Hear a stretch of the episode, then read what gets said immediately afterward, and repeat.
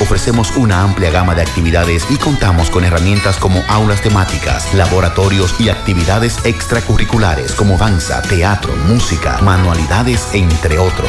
El Sagrado Corazón de Jesús está en la avenida Juan Pablo Duarte número 67, casi frente al Centro Médico Cibao. Teléfono 809-582-2497. El Colegio Sagrado Corazón de Jesús siempre será tu mejor decisión.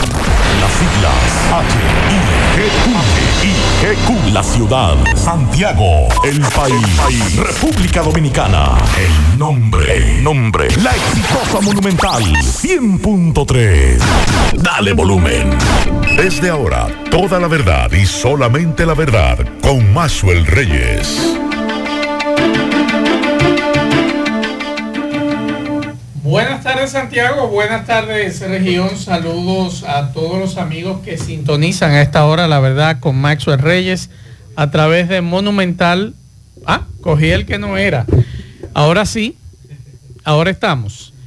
Le damos las buenas tardes a todos los amigos que sintonizan a esta hora, la verdad, con Maxwell Reyes a través de Monumental 100.3 FM. Gracias a todos por la sintonía. Buenas tardes, Miguel Ponce. Buenas tardes, Maxwell Reyes, y a todos los que nos escuchan en este miércoles eh, de muchas informaciones. Esta mañana estuve en la que le llaman la marcha de, la, de las novias, que busca hacer conciencia sobre la violencia machista, o más bien la violencia contra la mujer. Sí. Y, y me lució interesante porque es la primera vez que la UAS decide hacerlo en Santiago. Siempre cada año se hacía en Santo Domingo, en la UAS, Sí. y hoy lo hacen en el recinto Santiago de la, de la Universidad Autónoma de Santo Domingo. La licenciada Yasmin Mayor no podrá estar con nosotros este miércoles. Eh, se le ha presentado una situación de fuerza mayor que no podrá estar con nosotros. Así que eh, ya lo saben. En breve le estaré leyendo atención a los desempleados. Los amigos de la oficina de trabajo de aquí de Santiago nos envían una jornada de empleo que habrá este viernes. Hay 36 vacantes disponibles. Así que en breve estaré, estaré leyendo estas vacantes que estas empresas están solicitando y le vamos a decir desde qué hora estará esta jornada de empleo y dónde será esta jornada de empleo. Así que vamos a la pausa, en breve entramos en materia. La verdad con Maxwell Reyes. Continuamos 12-8 minutos. Vamos a hacer contacto con Julia Riera de La Voz de América que nos tiene un resumen informativo desde Washington. Adelante Julia. Julia, buenas tardes. Senado espera votar lo más pronto posible un plan para evitar un cierre de gobierno antes de la fecha límite de la madrugada del viernes. El paquete ya fue aprobado el martes por la Cámara de Representantes. Los legisladores dieron luz verde a una propuesta del presidente de la Cámara, Mike Johnson, del Partido Republicano. Johnson explicó que los fondos para cuestiones como el apoyo a veteranos y proyectos en materia de transporte, vivienda, energía o agricultura se extenderán hasta el 19 de enero. En cambio, el dinero destinado al Departamento de Defensa, al Departamento de Estado o a la Seguridad Nacional se propagará hasta el 2 de febrero. El paquete no incluye fondos para algunos de los temas más debatidos en Washington, como la ayuda económica a Israel o a Ucrania. Sin embargo, la propuesta fue aprobada con 336 votos a favor y 95 en contra. Algunos de los miembros del Partido Republicano no la apoyaron porque son partidarios de mayores recortes en el gasto y esperaban que el plan incluyera fondos para medidas en la seguridad fronteriza. Algunos líderes del Senado, por su parte, dijeron que apoyarán la propuesta, que finalmente tendrá que ser enviada al presidente Joe Biden para su firma antes del plazo del viernes a la medianoche. Desde Washington, Julia Riera, Voz de América, para la verdad con Maxwell Reyes por Monumental FM. La verdad con Maxwell Reyes. Bien, muchas gracias a Julia por esta información, a la Voz de América también.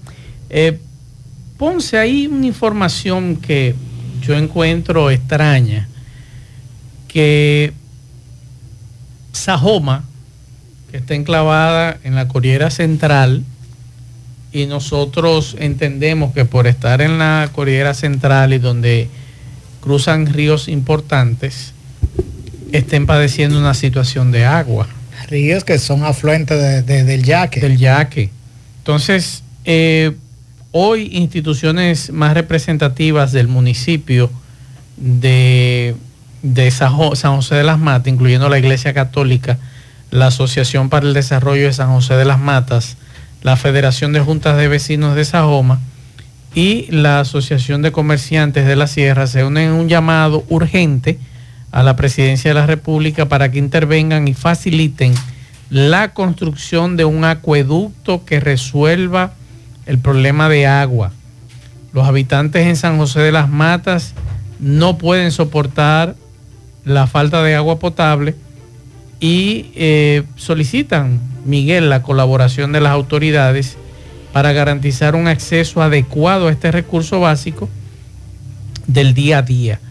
Eh, dicen ellos que con el apoyo necesario del presidente Abinader, la población puede contar con este preciado líquido, pero para eso necesitan la construcción de un acueducto. Vamos a escuchar a Miguel Esteve y al padre Manuel Segura sobre esta problemática. No sabía, Miguel, que la situación era tan difícil y tan precaria para los amigos que viven en Sajoma. Recuerde, la semana pasada, Sajoma, San José de las Matas, se quedó sin el servicio de agua potable y fue restablecido prácticamente el fin de semana, o al menos lo que dice Corazán mediante una nota que restableció el servicio en San José de las Matas luego de la suspensión por turbidez, pero ahí el problema no es solo de turbidez, es que Ellos hace falta un acueducto. y no solo San José de las Matas. Recuerde que se habla de los pueblos de la cordillera, representan lo que le llaman Madre las Aguas, desde esta zona de Santiago, la cordillera central, ya sea San José de las Matas, Jánico, Sabana Iglesia, hasta eh, Jarabacoa, Constanza, en La Vega. Y la mayoría de esas comunidades carecen de acueductos. Yo recuerdo que tanto Sabana Iglesia siempre ha estado en eso como Sabana Iglesia tienen años esperando por un acueducto. Vamos a escuchar. En 2008, en el año 2007 hicimos una protesta por el problema del agua en aquel tiempo y el problema de la luz. Me trasladaron a Nagua, Samaná, San Juan y regreso a San José de las Matas hace 15 años casi o más. Y sigue el problema del agua. Me encuentro con el problema del agua. El equipo de, este trabajo, de, lucha, estaba eh, conformado ya hace tiempo, pero estaba medio dormido en los laureles. Llegamos y me encontré con esa situación de agua. Por ejemplo, tenemos, tenemos casi un mes que no recibíamos agua y agua de mala calidad de, los ríos, del río eh, Inoa. Y todavía sigue el problema de San José de las Matas. Entonces, no solamente esto está afectando a, al pueblo general, sino también a las comunidades, a los barrios, a los barrios, todos los barrios. Y una cosa que se va dando en San José de las Matas, y es que Toda la gente, la mayoría de la gente de San José de las Matas paga el agua. Paga un servicio que no recibe. Un servicio malo que no recibe. Entonces, una cosa que yo he visto en San José de las Matas, que cuando yo estaba, los camiones no eran tantos, quizás no llegaban ni a 10. Y ahora pasan de 10 los camiones que del agua, que para comprar y vender el agua. Entonces, un pueblo de San José de las Matas, que es uno de los más hermosos de la de Santiago, donde están todas las aguas del país concentradas, no recibe el servicio de agua de calidad, sobre todo no recibe el agua. Entonces se va, ya se está pensando y se están arreglando todas las, todos los caminos para la sierra y se está pensando lo que es la presa. No es posible que se piense, entonces que no se piense en acueductos para San José de las Matas. Entonces se está haciendo muchas inversiones en San José de las Matas esas inversiones entonces van a parar si no se resuelve el problema del agua. Y San José de la, la gente de, de, Estados Unidos, toda la gente que vive en Estados Unidos de San José de las Matas son gente que invierte en su pueblo, se preocupa por su pueblo y quieren seguir invirtiendo, quieren que San José de las Matas se desarrolle, pero se necesita un acuerdo. Y como iglesia nosotros lo apoyamos, es una idea ahora que estamos apoyando el, el acueducto, porque afecta nosotros nos afecta a nosotros, a la parroquia, a toda la gente lo afecta. Tenemos la iglesia también que no recibe agua. la casa curial y el colegio que tenemos, y la, también la funeraria. Entonces hay que comprar el agua. Entonces, la gente de los... Bueno, ahí está la versión que del padre Manuel Segura. Vamos a escuchar a Miguel Esteves. Miguel, es, es, como extraño, o sea, estamos haciendo una inversión importante en carreteras en la sierra o desde hace varios años, pero entonces hay carencia de agua. Y como dice este, este sacerdote, pero la factura llega. No llega el servicio y si llega es malo, pero llega la factura. Eso es lo que a veces uno... Hace años eh, el servicio era de INAPA. La gente de ahí pidió que el servicio pasara a la Corazán. Uh -huh. Resulta que sigue teniendo quejas porque no llega el servicio de calidad. Vamos a seguir escuchando. Mobao, Agua, Amina, Magua y Noa, que abastecen de agua a Santiago, Moca y contribuyen significativamente al suministro de la región de la línea noroeste, noroeste sus propios residentes enfrentan la carencia de este recurso vital. Ubicado en plena cordillera central, el municipio de San José de las Matas juega un papel esencial en la producción de agua para la hidroelectricidad que se utiliza en gran parte del país, así como el riego de la línea noroeste. Sin embargo, resulta alarmante que a pesar de su contribución al nivel nacional, los habitantes locales se ven obligados a enfrentar la escasez de agua potable en sus hogares. A pesar de, del, del creciente turismo que viene a disfrutar de nuestros paisajes y ríos, nosotros no tenemos agua potable. A pesar de nosotros ser uno de los municipios que más recibe remesa del extranjero, aportando a la economía del país, nosotros no tenemos agua. La falta de acceso a agua potable afecta a los residentes de manera directa. La institución, instituciones más representativas del municipio, incluyendo la Iglesia Católica, la Asociación para el Desarrollo de San José de las Matas, la Federación de Juntas de Vecinos de Sajoma y la Asociación de Comerciantes de la Sierra, se unen en un, en un llamado urgente a la Presidencia de la República para que intervenga y facilite la construcción de un acueducto que resuelva esta problemática. Los habitantes de San José de las Matas, de Sajoma, ya no pueden soportar la falta de agua potable y la colaboración de las autoridades es esencial para garantizar un acceso adecuado a este recurso básico en el día a día. La verdad con Mazuel Reyes. Yo creo que es necesario que las autoridades se reúnan tanto con la iglesia como esos grupos pero me imagino cuál va a ser la respuesta del gobierno. Que la presa que pretenden construir en esa zona es para resolver esa problemática. El problema es que no es para eso. Exacto. Nunca se ha hablado que no. es para eso. Pero le pueden, eh, eh, le pueden eh, decir le, ponen, eso. le, le tiran el dulce para, sí. para que lo prueben. Pero el, uno de, lo, de los problemas que siempre ha planteado quienes se oponen a esa presa es eso. Uh -huh. Usted va a represar agua y, y, ese fin no es para darle el servicio de agua potable a comunidades, que, que la presa que Maxwell se refiere es, la, la, de la, que placeta. la de la placeta en San José sí. de las Matas. Entonces, lo que yo noto es una incongruencia, es como las comunidades que tienen ríos que, que permiten suplir agua, ya sea para el acueducto Cibao Central, para comunidades de la línea noroeste, como dicen estos residentes, y entonces ellos, ellos no, tienen. no, tienen. agua. Yo recuerdo cuando visitaba frecuentemente a, a Baitoa para hacer trabajos de, para el periódico y Sabana Iglesia, la queja de los residentes allí, tenemos una presa aquí, pero no tenemos agua.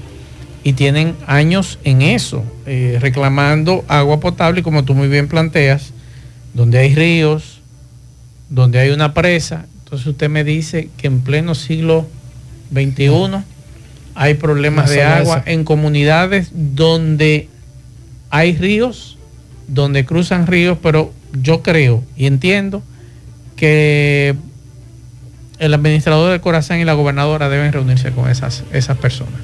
Y hay que buscar una salida. Más bien y el, el mismo presidente, también. El presidente puede de, del dinero que dijo que le va a entrar de los aeropuertos de resolver algo desde ahí. Claro que son prioridades. Así es. El asfalto de una calle no puede ser más prioridad que, agua. que un acueducto. Siempre el agua y el aire son dos cosas vitales. Es correcto. Miguel, estuviste en una actividad denominada Marchas de Novias. Muy interesante. ¿A qué eh, se debe esta actividad? Sí, recuerden que hace unos 22 años, me parece que 2001, ocurrió el hecho de Amelia Ricard, una santiaguense que vivía en los Estados Unidos, y el día de su matrimonio, el novio la, la mató, ella fue asesinada. Entonces, a partir de ahí es que deciden en honor a esta joven, a una de las, de las tantas víctimas, porque ella es una de las tantas víctimas de los feminicidios, y eh, honrarla con esto de la marcha de la novia. En el caso, decía al principio del programa, siempre se hacía en la UAS, en Santo Domingo. Esta vez decidieron llegar aquí a Santiago, hacerla desde Santiago, encabezada por las feministas en el doña Raquel Rivera que estuvo ahí del movimiento feminista Hermanas Mirabal y doña Rosalía Sosa que es la vicerrectora de extensiones. Vamos a escuchar. Este es un acto simbólico en el mes de noviembre que conmemoramos la no violencia contra la mujer dedicada a las hermanas Mirabal. Particularidad esta marcha es producto de la muerte de una de Santiago, Gladys Ricard en Estados Unidos, que fue muerta en manos de su agresor Esto es simbólico, tenemos un velo negro porque las mujeres estamos de luto, porque no queremos que sigan muriendo más mujeres producto de la violencia en manos de sus parejas o exparejas o relacionados. La maestra eh, Birmania también fue... La verdad con Mazuel Reyes. Escuchábamos a Rosalía. de la Universidad Autónoma de Santo Domingo, la UAR, extensión Santiago, también está el Movimiento Feminista Hermana Mirabal. Eh, se va a realizar una marcha denominada la Marcha de las Novias. ¿Por qué la Marcha de las Novias? Porque justamente eh, el día, un 26 de septiembre del año 1999, fue asesinada cuando iba a comprar a la joven dominicana, aunque fue en Estados Unidos, Gladys. Y en ese sentido, desde hace varios años se viene realizando la marcha de la joven que se ha hecho en Santo pero que por primera vez la UA toma la iniciativa de también realizar esta marcha en Santiago. La verdad con Mazuel Reyes. con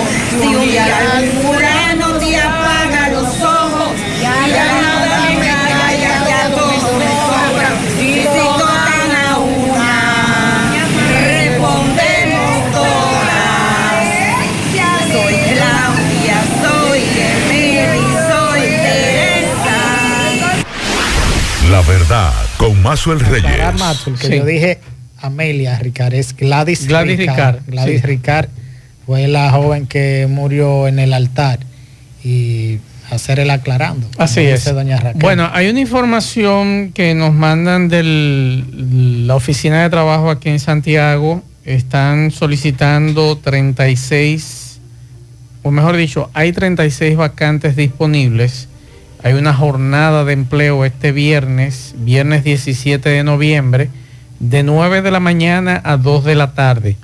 Esa jornada de empleos va a ser en el edificio Presidente Antonio Guzmán, conocido como Bacalito, en el noveno piso.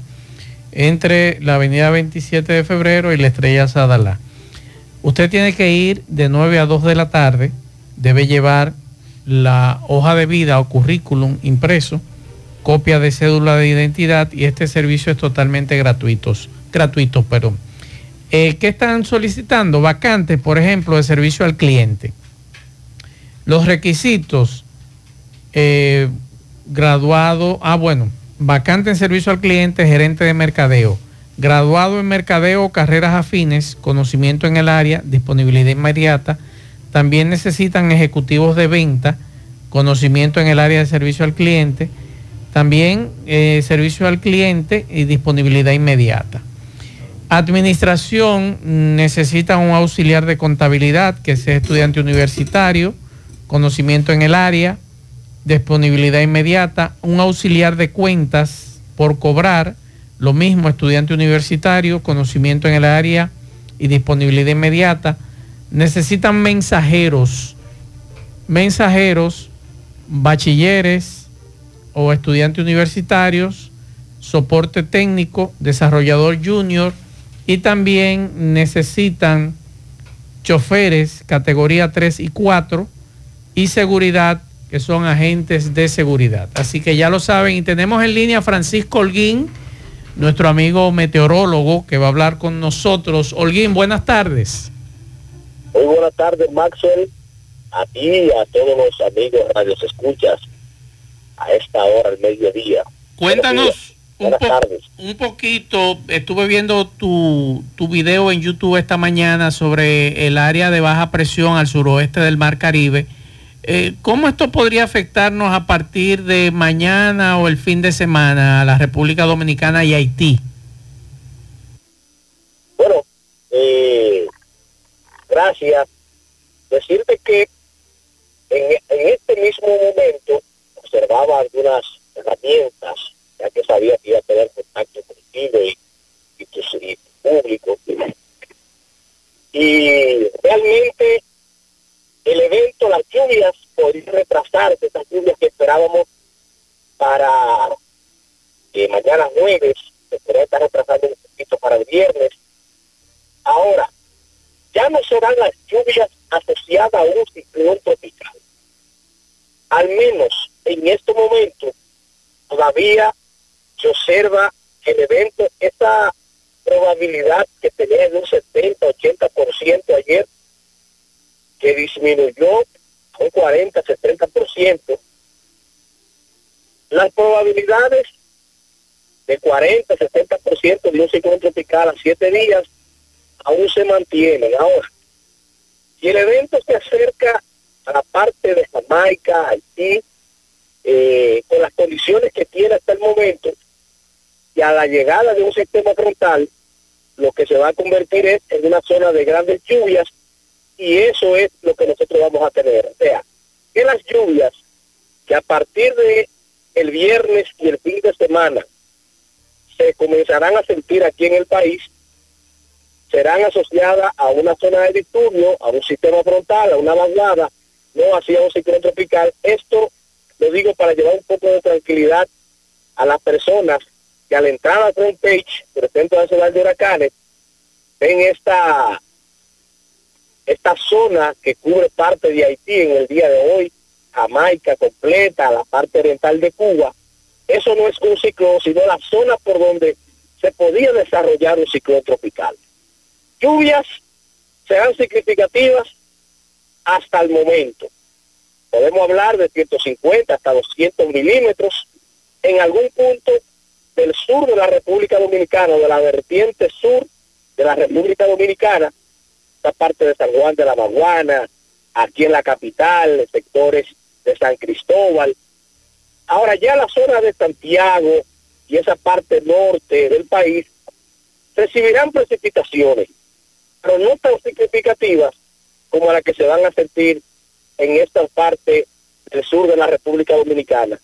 Porque el evento, al convertirse en una vaguada que se va a mover hacia el este, tipo sistema frontal, entonces eso no va a beneficiar con grandes lluvias el Cibao, sino más bien la vertiente sur, porque la actividad que tendrá mayor eh, o la zona de mayor actividad eh, de lluvias vendrá absorbida desde el Caribe y cuando llegue a la costa caribeña nuestra, ahí va a dejar esas grandes lluvias que no llegarán al Cibao, las lluvias del Cibao estarán más asociadas a la propia vaguada, a la propia inestabilidad y no así a lo que tenemos en estos momentos que vigilamos en el sur del país.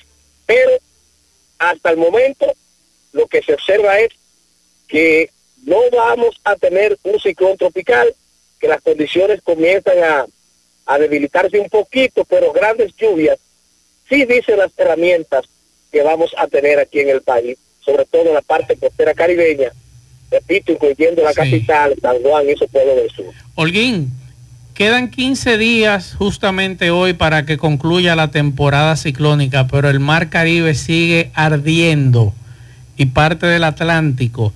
¿Tú crees que podríamos tener luego de terminar la temporada algún fenómeno adicional? Mira, como está la costa, y tal como tú lo dices, con la cantidad de energía que hay en el océano, en los océanos, no podemos descartar nada. Hoy mismo el Centro Nacional de Huracanes ha comenzado, ha colocado otra malla al noreste de la Florida. Eh, está caliente esa zona del Atlántico. No se puede descartar que un evento se desarrolle ahora. Que se desarrolle un evento y vaya a afectar la República Dominicana. Yo creo que las probabilidades en estos 15 días que le quedan a la temporada, llámese los seis meses eh, normales, porque fuera de la temporada tenemos experiencia con un 6 de diciembre del año 2003 se formó un huracán, una tormenta tropical O sea, pero dentro de estos seis meses, este periodo, muy probable que lo más cercano que nosotros podemos tener es esto que le estamos vigilando y que las condiciones por el momento no le favorecen, pero siempre tenemos que estar vigilantes, porque eh, los eventos, producto de, de, la cantidad de energía que hay en los océanos, que se puede formar en 24 horas, convertirse en un gran ciclón, como pasó con Otis en la parte del Pacífico que afectó a México, la zona de, de esta zona de, ahí la zona de Sonora y la parte de que tiene que ver con, con el Pacífico. Cancún. Y la zona de Cancún, exactamente. Sin embargo, nosotros acá, en el área del Caribe, ya estamos sintiendo sistemas frontales, las temperaturas a nivel de, de la atmósfera no están tan calientes, aunque los océanos, que es donde está el combustible de estos eventos, sí se observan temperaturas todavía muy calientes, no podemos decir no se va a formar más nada. Ahora, en estos 15 días, cuando tú analizas el Atlántico, cuando tú analizas el Caribe Occidental, que es donde se forman los ciclones a, partir de noviembre, que dice la climatología, que es justo esta zona que vigilamos, ahí se forman los ciclones para esta época y se mueven algunas personas mayores, dicen ciclones izquierdos, porque lo normal es que la gente está acostumbrada a ver estos eventos de este a oeste, sin embargo, estos se mueven del suroeste al nordeste, la gente dice izquierdo, pero es la climatología. Además, cuando vienen esos sistemas frontales, el viento mayormente, el patrón de viento cambia, los vientos son más del oeste, del oeste, y se mueven en esta dirección. Pero vamos a estar siempre vigilantes, porque ya eh, todos los meses del año, cuando tú te vas a la historia, se ha formado un ciclón tropical. O sea que no hay meses para que un fenómeno se forme, sino si está la energía y están las condiciones, no importa que sea diciembre, que sea enero. Bueno, el fenómeno que marca la temporada ciclónica 2023 se formó en enero de este año. Sí. Que hay, este, la, la persona que, que hurgan en la internet puede buscarlo. Así que, Marcel, no podemos descartar nada ahora. En estos 15 días no se ve ningún tipo de formación fuera de lo que estamos vigilando que se pueda desarrollar y lo que estamos vigilando, repito, nos va a dejar lluvias, no como un ciclón tropical, porque por el, por el momento las probabilidades han comenzado a disminuir y la tendencia es que la llegada rápida de este sistema frontal disminuye las condiciones de un ciclón tropical, pero absorba la inestabilidad y eso deje grandes lluvias aquí en República Dominicana a partir del viernes, sábado, domingo, lunes, todo, ya el martes, todo estará volviendo a la normalidad. Perfecto. Olguín, ¿a qué horas actualizas eh, tu canal de YouTube con más información sobre este fenómeno que está al suroeste del Caribe? Esta tarde, a, las, a partir de las 6 de la tarde, 6, 6, 6.30 de la tarde, ya estará disponible. Traeremos estas informaciones relacionadas a lo que es este evento, las últimas actualizaciones que se haya hecho desde el Centro Nacional de Huracanes. Vamos a correr los modelos para ver qué nos siguen indicando y ver si se mantiene como vaguada, si se puede fortalecer, pero eh, esas informaciones se las vamos a dar en detalle esta tarde por el canal de YouTube. También la gente puede seguirme en Instagram, Twitter, ex, antiguo Twitter, que ahí siempre subo información, esos, esos cambios que se dan, que no da tiempo ir al estudio a grabar, pero ahí la gente se entera como se está enterando por aquí por la Monumental, que al mediodía con marzo. Excelente, muchas gracias Francisco Holguín por edificarnos con relación a este disturbio en el suroeste del Caribe. Muchas gracias a ti y a todos tus amigos Radio Se Escucha. ¿Cómo no? Seguimos. La verdad con Mazuel Reyes. Saludos, buenas tardes eh, para todos.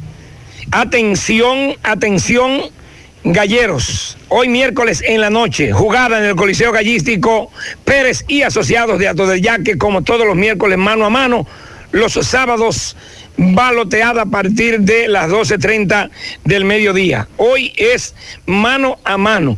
El 4 de diciembre, Club Gallístico Parache, fiesta con Luciano Martínez y jugada extraordinaria con potas de 10 mil y 20 mil. Y recordarle el torneo, váyanse preparando los días 11, 18 y 25 de diciembre en La Canela, ya lo saben. Pues bien, eh, Fuerza Estudiantil Renovadora. Esos son estudiantes del Cursa UAS La Barranquita, los cuales esta mañana realizaron rueda de prensa para dar a conocer la situación sobre la inseguridad al entrar y al salir a este recinto con los atracadores. Mi hijo, discúlpeme, nombre suyo, por favor. Álvarez Espinal. Albert, eh, ¿usted pertenecen? Al grupo estudiantil Fuerza Estudiantil Renovadora. ¿Qué es lo que está pasando? Que escucho que están diciendo seguridad para la universidad. Mire, en los últimos días se han manifestado un sinnúmero de atracos en las afueras de nuestros recintos universitarios, por lo que exigimos el regreso del corredor universitario para que este impacte y reduzca la alta ola de atracos en las afueras de nuestros recintos. Estamos hablando que principalmente esas mujeres, escúcheme, que atracan, eh, que atracan eh, al entrar y a la salida de aquí de la universidad. Así es. En el último atraco, una joven venía en- con su acompañante en un motor y la intentaron asaltar para quitar el teléfono, a lo que el delincuente se cayó y tuvimos nosotros lo mismo, los estudiantes, que hacerle marcha. Ok. Entonces, ¿su nombre, señorita? Mi nombre es Alaisha Paulino. Alaisha, me dicen que en presencia suya han sido varios los que han atracado. Sí, han sido varios. Inclusive como mujer me da miedo, ya que nosotras las mujeres somos más indefensas. Y ahora mismo los atracadores están hasta violando a las mujeres para quitarle lo suyo. Entonces, ¿cómo yo puedo venir a la universidad en busca de un futuro y no me dan esa seguridad? Entonces pagamos impuestos, pagamos impuestos, todo caro, todo caro, todos los servicios aquí infuncionales, entonces no nos dan la mano ayuda. Entonces exigimos como estudiantes, como representantes, a que se nos tomen en cuenta, porque Sí, ¿su, su nombre joven? Mi nombre es Ángel Aracena. ¿Qué es lo que usted le pide al general, a, a lo que le corresponde a esta zona? Lo que le, lo que le corresponde es que incremente la seguridad. La verdad con Mazuel Reyes. La verdad con Mazuel Reyes. 12.49 minutos. Vamos a escuchar algunos mensajes. Hola, ¿qué tal? Buenas tardes, Mazue. Buenas tardes, amigo oyente de este talentoso y prestigioso programa. De este lado le habla William García Marte, mejor conocido como el Mello de Río Grande Altamira, en la provincia de Puerto Plata. Mazue, quiero felicitar en este día de hoy, 15 de noviembre, quiero felicitar al chofer dominicano, ya que hoy es día de, del profesional del volante, o sea, el chofer dominicano. Felicidades Bien. de parte de mi parte, de William Marte García. Y de nosotros también. Así que muchas felicidades a los muchachos. Mensajes. tarde Maxwell y los demás. Maxwell, con respecto a la locución del presidente ayer, en vez de él estar diciendo lo que va a hacer, vamos a terminar lo que está inconcluso, por favor. Que meta mano ahí en el puente que comunica Villa Tapia con La Vega, que va para cuatro años y nada, desde que ellos entraron. Por Dios, tanta promesa, tanta promesa y nada. Otro mensaje. Maxwell, buenas tardes. Mira, Maxwell, en esta ampliación de la autopista Duarte, si no le ponen coto a estos motoristas que vienen en vía contraria, aquí van a ocurrir muchos accidentes. Que tomen precaución. Otro mensaje. Saludos, saludos, José. Muy buen día para ti y todos los que se encuentran en el estudio. Eh, es cierto, donde impactaron a la señora, eh, no hay visibilidad hacia la Avenida 27 de Febrero, sentido hacia el que viene de la parte de Ochoa para acá. Eh, no se ve. Los árboles que están ahí, que son como framboyanes que están creciendo, no permiten la visibilidad. Quizás a lo mejor por eso fue que fue impactada por la guagua, si es que fue así. Con relación a ese caso. Mazo, buenas tardes, buenas tardes, Mazo. Mira, lamentablemente sobre esa señora que perdió la vida ahí en la, en la 27 de febrero, bajando por ahí, por donde hay una bomba por ahí. Mazo, es que esa guagua, esa guagua, nadie la regula, nadie la supervisa, nadie está atento a eso. Y lamentablemente esas son pocas de las tragedias que van a causar ese, esa guagua. Porque cuando no es que se van en rojo en todos los semáforos, es que andan con un musicón, que no escuchan bocinas de nadie, andan a ciento y pico a alta velocidad, se paran en el medio a dejar pasajeros. Ahí está su denuncia. Vamos a escuchar. Maxwell, saludo Maxwell. Eh, Maxwell, eh, pude resolver lo de la tarjeta. Eh, si más personas tienen el problema que yo, pueden ir al Club Las Flores, que eso está en la proximidad del centro médico Gemi, en la en la Yapuy Dumí. Ok. Eh, cerca de, del Gem, de Gemi, pueden preguntar, que por ahí le van a decir dónde está el club Las Flores.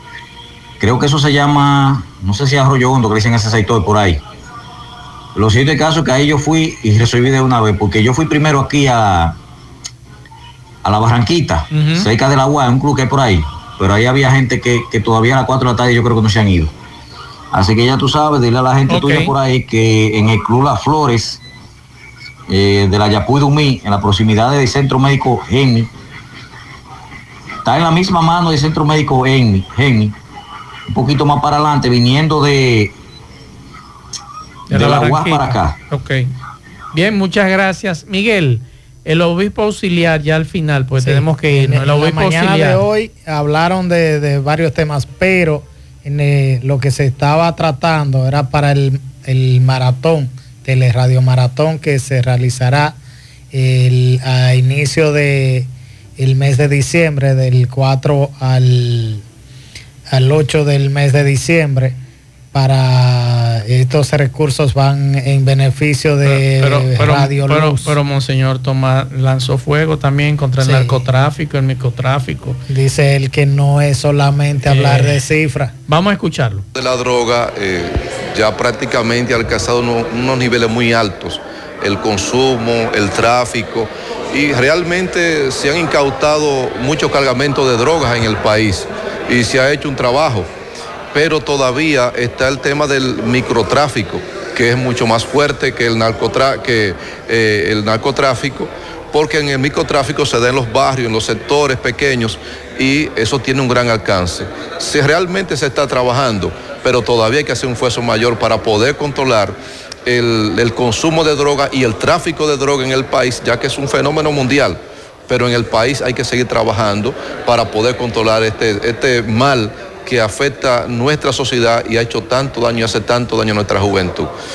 Eh, felicitamos el trabajo que ha hecho el gobierno y reconocemos que se ha hecho un trabajo, pero todavía hay que seguir trabajando para poder lograr vencer este mal que nos afecta tanto. Ahí escuchábamos a Monseñor Tomás Morel, obispo auxiliar de la Arquidiócesis de Santiago. Y con esa información nosotros terminamos. Gracias a todos por la sintonía. A las 5 nos veremos aquí nuevamente, nos escucharemos por aquí, por Monumental FM y el programa de José Gutiérrez, Pablo Aguilera, Jonari de Jesús, Dixon Rojas. Buen provecho a todos. Nos vemos.